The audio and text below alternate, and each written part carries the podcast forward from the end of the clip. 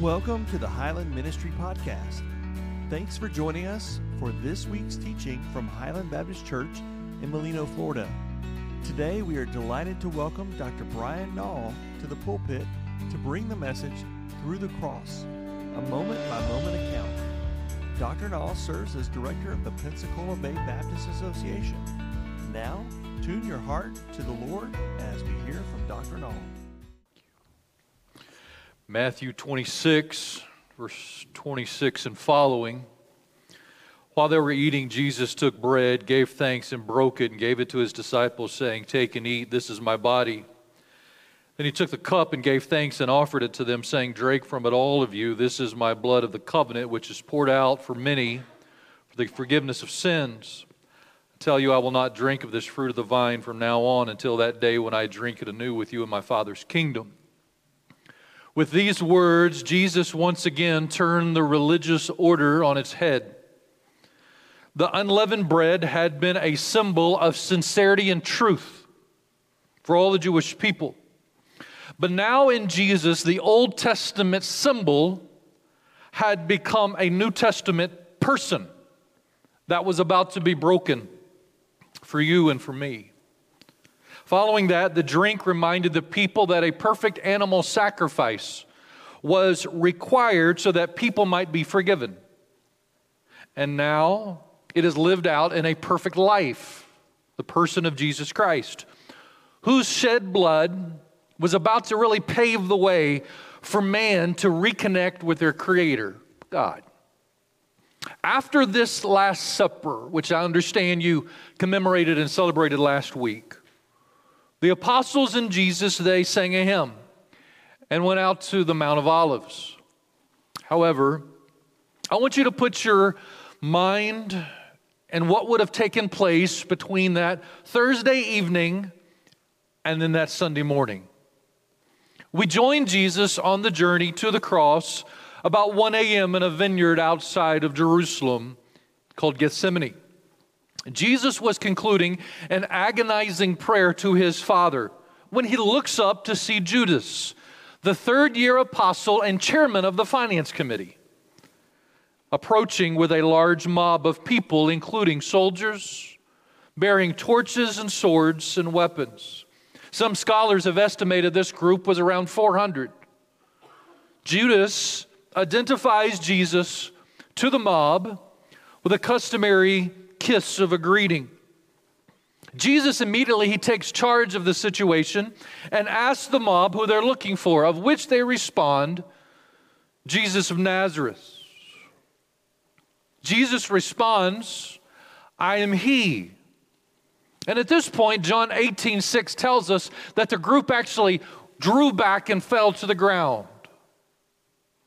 I would not want to be the arresting officer at that moment after you have to get up from the ground to arrest the person.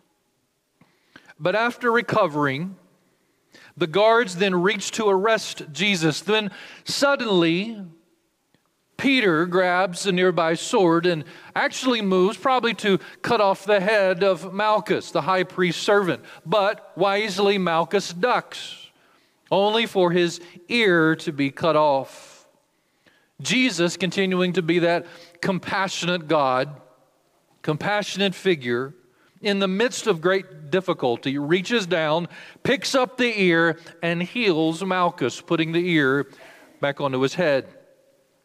After the healing, Jesus is finally arrested, and all the disciples flee, including a young man named Mark, who at the end in Mark 14 tells us that he ran away from the scene naked.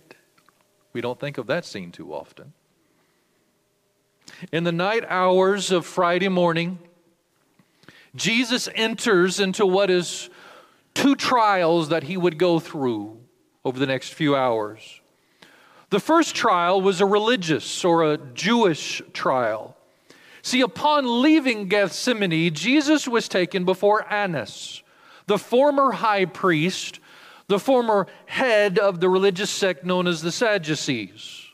Annas was the behind the scenes influencer of the day in order to have the political sway and the religious sway all together in the religious community. In this midnight conversation, charges were discussed and then made up. This lingered until Caiaphas, the current high priest, the current influencer of the day, and by the way, Annas' son in law, till he could get together with just a few more of the Pharisees for charges to be added.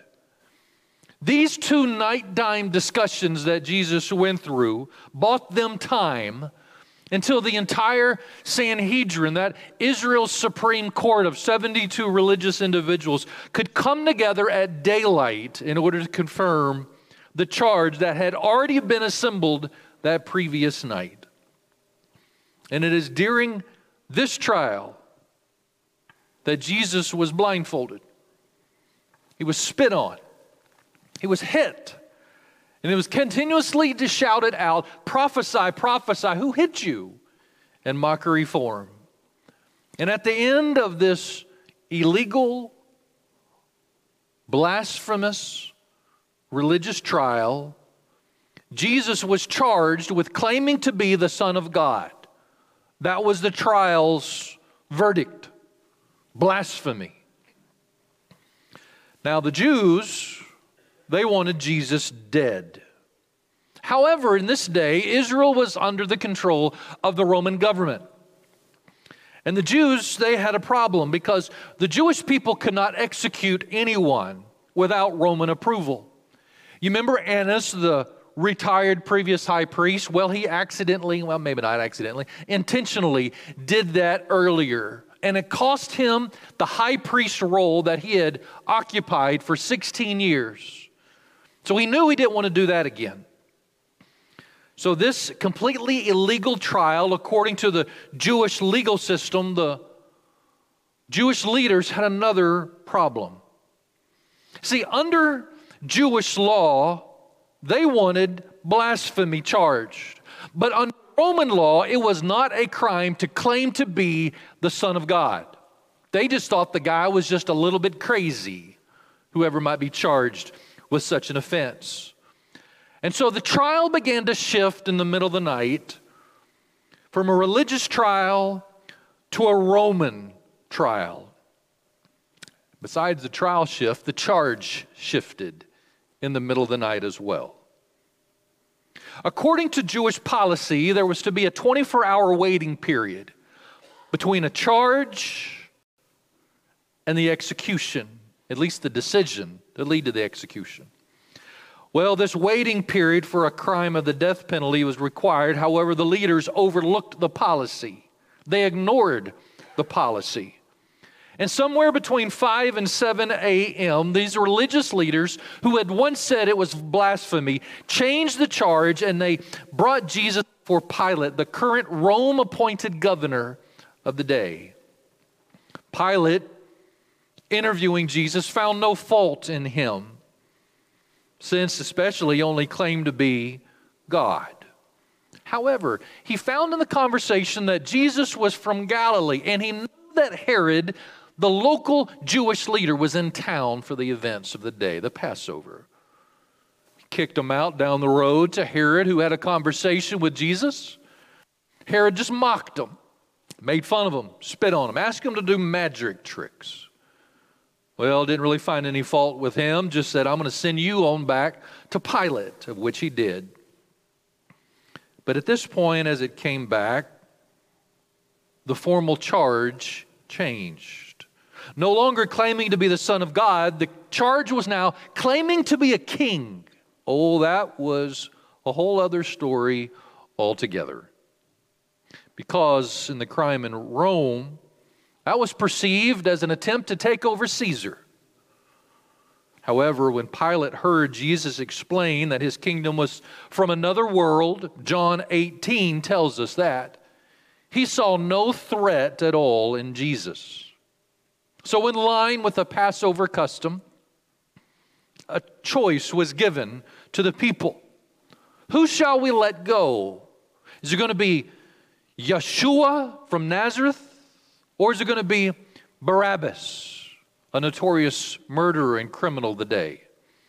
The people decided Barabbas. Yet, in one last ditch effort, Pilate said, Here's what I'm going to do I'm going to have this Jesus guy who now has a charge of claiming to be a king, we're going to have him scourged, and then we're going to let him go.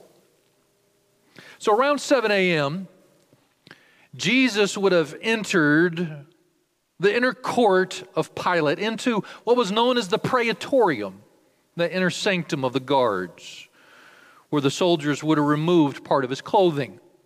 And in that day, archaeologists were able to confirm that either there was a, a post in the middle of the praetorium or up above the archway of a door, Jesus would have been attached. And at this point, the Roman soldiers would have carried out what was known as the half death, the scourge. There were two parts of the scourge that Jesus would have endured. The first is known as the fustigatio. The fustigatio was carried out by usually by one soldier with a large reed, 39 lashes administered upon the back of the individual. Large welts would have arisen on Jesus' body during this phase. After the fustigatio was completed, now was the second portion of the scourge, the half death, known as the verberatio, the cat of nine tails. A whip with bone, metal, all woven in. The lashes that were administered upon any individual during the verberatio was not random, but rather systematic over each shoulder, on either side of the back, on either leg, repeated and repeated. How often, you say? Until the person was dead, until the soldier got tired, or till the officer in charge said, okay, that's enough. No other count was administered for the verberatio. At this point, deep bruises would have occurred during the verberatio, then whelps, then ripping the flesh, and ultimately what happened, it, it ultimately and often exposed internal organs of whoever was the victim, a recipient of the verberatio. With each lash, Jesus moved closer and closer to death but you and I move closer and closer to a hope of heaven. This process, again, it lasted a long time. After the scourge, the guards came in mockery form and took a robe, put it on Jesus, binding the fabric of the robe to his gruesome body. You've had a sore or something before after you get scraped and all of a sudden a piece of cloth kind of gets stuck to that piece of your clothing. As an all that had jesus had experienced is now upon him. The soldiers then crafted a crown of thorns and this region of the world, the kindling that would have been used, these thorns are actually eight to nine inches in length, doubled as kindling wood in this region of the world. They shoved them onto the skull of Christ. And Then they took a rod and they hit him in the head, driving those thorns even deeper. This was repeated along with spitting in his face and mockery and blindsided punches. They brought Jesus back to Pilate and hoping to find satisfaction. Pilate hoped it was all done too. But instead, the angry mob just shouted, Crucify him. And so he wanted to wash his hands of Jesus, and Pilate, he extended the order for Jesus to be crucified. Jesus then began his final walk to the cross. This way to the cross happened around 8 to 8:30 in the morning. Jesus began down the road, the path that was known as the Via Dolorosa, the way of suffering, the way of sorrows. This path through the Jerusalem was about 600 meters or 2,000 feet in length. People lined the streets on either side of the Via Dolorosa, hurling insults and spit and gave more abuse. A person was required to carry the cross down the Via Dolorosa.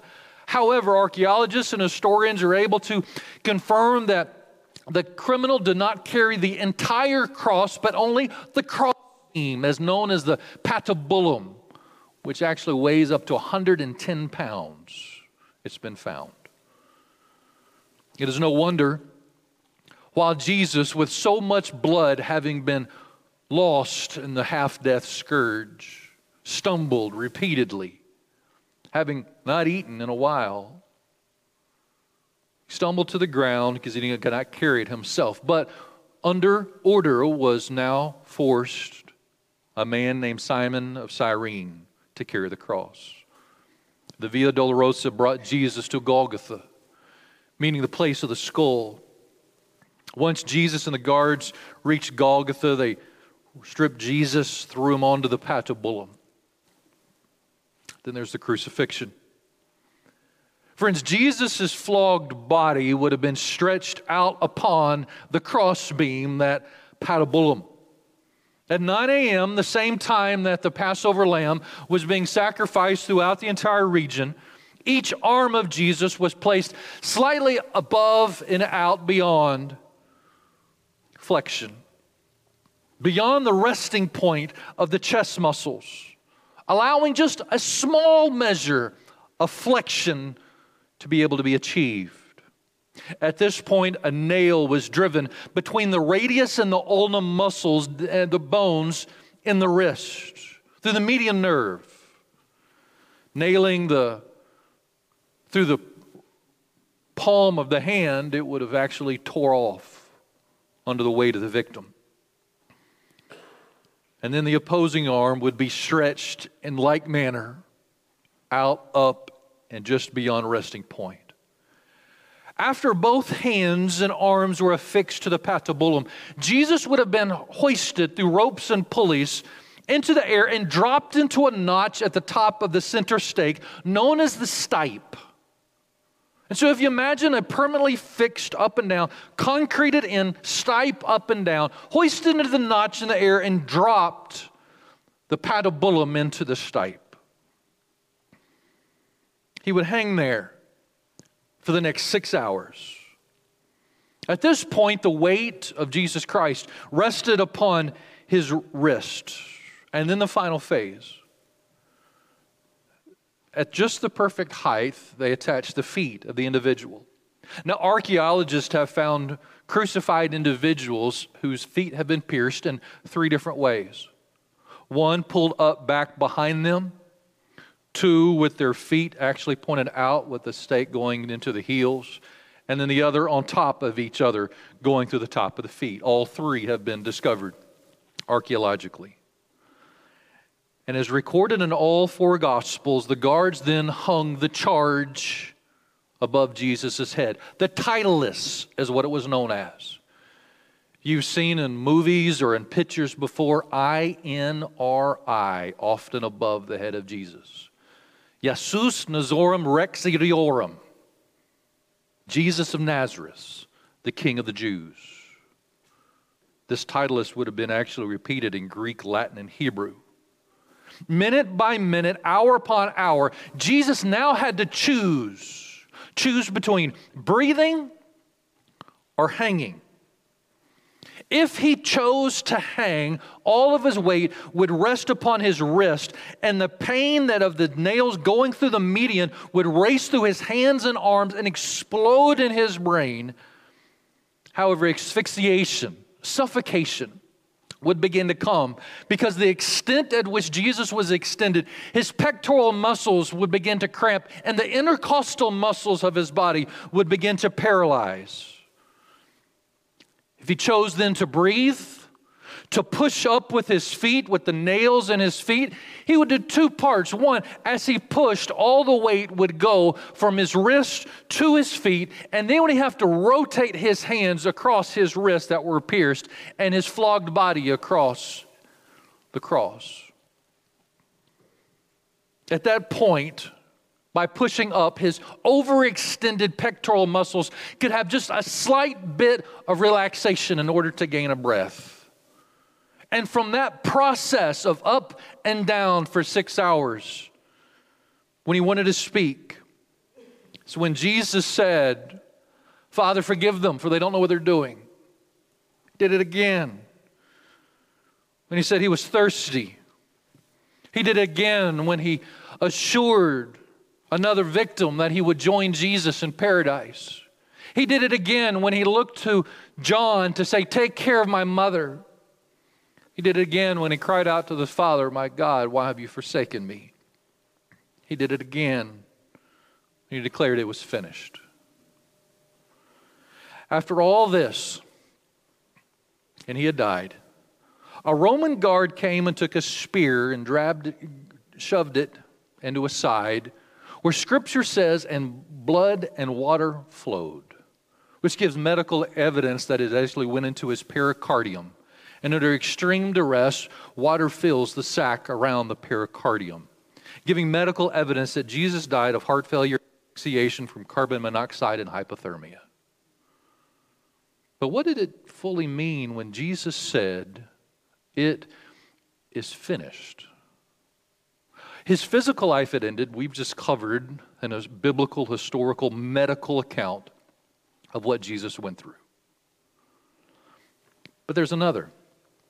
See, Jesus at the same time, he fully received the guilt and pain of bearing all the sin from God the Father.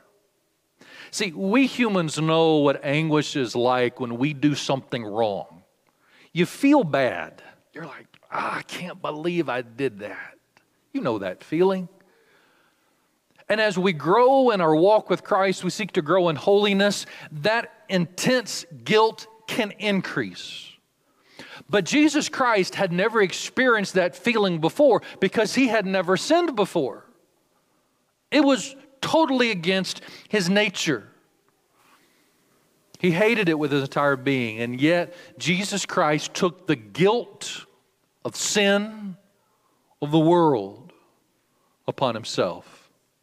Scripture says this Isaiah 53 The Lord has laid on him the iniquity of us all. Isaiah 53 12 He bore the sin of many. Hebrews 9 Christ was sacrificed once to take away the sins of many. 1 Peter 2:24 He himself bore our sins in his body on the tree. Though Jesus had never sinned, God looked at the guilt of our sin and put it on Christ Jesus. That might seem unfair, but Jesus did this voluntarily. So there's the physical acts that Jesus went through. There's the mental, the, the guilt that Jesus experienced of yours and mine that was due us. Number three, Jesus experienced abandonment. His closest friends because of the circumstance, and his father because of the guilt of sin placed upon him. Though the physical pain of the cross was horrible and the mental pain of the guilt was terrible, it was amplified because Jesus had to endure it all alone. Mark 14, Matthew 26 tells us the moment when his disciples fled. Now, each of us had, have had to endure times in life where we think we've just walked through some rejection. We have walked through rejection. Might be a family member, might be a job, might be some case. And in every case where we've been rejected, we often think, maybe I could have done something different. Maybe if I did this better or this better, I could have got the job, my relationship wouldn't have been fractured. There's always something. But Jesus didn't have that. He lived perfectly. He had nothing but love for the world, and the world abandoned him. However, far worse than the abandonment of the world was that of the Father. As the sky turned black and Jesus cried out, Eloi, Eloi, lama sabachthani, my God, my God, why have you forsaken me? That sweet fellowship that had been in there since the foundation of the world. In mystery and how all this works out is uncertain. But because God the Father in his perfect holiness cannot look upon sin, Habakkuk, Habakkuk 1.13, who is of purer eyes than to behold evil, Jesus had to face the weight of the guilt of the world alone. And then there was the fourth he had to endure the wrath of God. God the Father, the Lord of the universe, poured out his wrath, his hatred towards sin. Jesus became the object of intense hatred of sin that a good, just God has.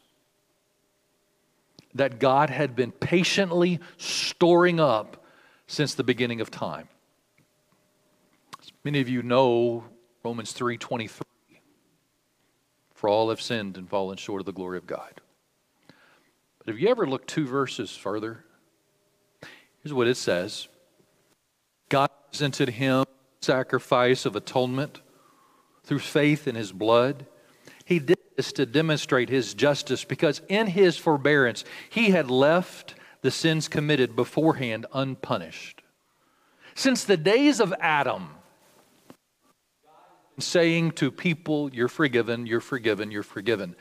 Even though there was a sacrificial program in place, it was never sufficient enough. And so, what God kept doing is putting his justice, his hatred, his right hatred towards sin on a credit card, saying, You're forgiven. It's not quite enough. I'm going to put it on this card. And that kept getting stored up and up and up. And He looked to us in the future. It's going to get stored up, stored up. But someday that card has to be poured out, paid off. And what happened here, Jesus became what Scripture calls the propitiation, meaning the object that changes God's wrath into favor. On the cross, Jesus paid off that card. He paid off that wrath the punishment for sin that all people since the beginning of time had deserved and that we deserve in eternal measure, Jesus satisfied. 1 John 2 2, He is the atoning sacrifice for our sins, and not only for our sins, but the sins of the whole world. 1 John 4:10 This is love not that we love God but that he loved us and sent his son as the atoning sacrifice for our sins. So friends know this at the point when Jesus' physical pain had reached its pinnacle, when the guilt of sin had reached its maximum, when the abandonment of the world and the Father had reached its deepest, and the very last drip of God's wrath had been poured out, and Jesus drank the last drip of God's wrath, he said, It is finished. He had completely drank the wrath of God. After six hours of agony and Jesus' final breath on the cross, a secret follower of Jesus came forward in order to claim his body. Joseph of Arimathea was an aristocrat in the day from northern Samaria, a member of the Sanhedrin, the same group that worked to actually condemn Jesus. Now, this secret follower came to claim his body. Assisted by Nicodemus, another religious leader in the day, both risking being accused of associating with a criminal, both almost and possibly so being discounted from the religious festivals of this day because they would have touched a dead body, therefore rendering them unclean for the Jewish celebrations. They come and they take and claim Jesus' body. In this day, the burial process, they would have laid Jesus out and they would have actually have wrapped him in foot wide linen cloths, beginning up with the armpits around his body in multiple layers, and between every layer, different ointments and different spices would have been wrapped into every single layer. Scripture tells us that several women, Mary Magdalene, Mary the mother of Cleophas, and others, they watched this burial. As you see pictures or news accounts on TV in Jerusalem today, you will actually see where it's referenced the Church of the Holy Sepulchre. This is the traditional place of Jesus' death, burial, and resurrection. There's the garden tomb around the others, so there's some other possibilities. But this was actually built in 335 AD to commemorate the spot where traditionally they believe Jesus was death, burial, and resurrection. He's placed in a tomb, but let me tell you just something about the tomb. It belonged to the Joseph of Arimathea, brand new tomb, never used, of course, not shared by anyone else. Inside the tomb was this slab that would have been built in. And in front of the tomb was a large, large rock, disc shaped, known in this day of Jewish society as the Golel. The Golel would have been placed in a trench just outside the face of the cave, the face of the tomb. And as it was rolled in place, and some Jewish historians claim that the size of these things easily took almost 20 men in order to move it. As the Golel was ultimately rolled into place with Jesus' body on the inside, another small stone, the dopheg, was used to wedge it to keep all parts of the place. Mary observed all these things and had the valid concern on that Sunday morning when she returned who's going to help us roll the stone away? As they knew how many it took to put the Golel there in the first place. Matthew 27 tells us that a seal was placed in front of the tomb by the soldiers. It was placed there to secure a site so that vandals would not come because the religious leaders were already concerned hoax could come. The seal of the day was similar, like even you go back to Daniel and the lion's den, it would have been a cord that would have been stretched from one side of the golel to the other, one side of the opening of the tomb to the other, with the wax that was placed in, and the seal of Rome an impression pushed in, stating that anybody who breaks the seal or moves the stone could be guilty all the way to death. Guard was placed there. A Roman guard was four soldiers tasked with guarding whatever was the contents behind the seal. In this case, Jesus of Nazareth. These guys would not go to sleep because if their superior officer saw them go to sleep, it would be death. Another reason to take caffeine before you go on guard duty. Then there was Sunday morning. Mary Magdalene and the other Mary set out for Jesus' tomb after the Passover on Sunday morning in order to bring additional spices and ointments for Jesus' body to complete the Jewish burial process. As they were traveling, the large earthquake shook the entire place. Matthew 28 tells us that an angel of the Lord came in radiant beauty and moved the golel, caused the guards to become like dead men, pass out. Two white men appeared, dressed in white, appeared next to them, inquired this Why are you looking for the living among the dead? He's not here, he's risen. Upon leaving the room, leaving the tomb, Jesus appeared and told Mary, Go and tell my disciples and Peter, who had denied him, that he's resurrected. They got back, told them, Peter and John ran, discovered firsthand the reality that the tomb was empty. And this set in motion numerous sightings and appearances of Jesus over the next 40 days. Jesus appeared to Mary in the garden. He appeared to Peter later that day, to the disciples walking to the town of Emmaus, to the apostles without Thomas, to the apostles with Thomas, to the seven at the lake of Tiberias, to over 500 people at one time on a mountainside, to James, to the 11, and at the ascension. All these appearances of a Jesus over the next 40 days. The astounding fact is all these witnesses, and there's no contradiction.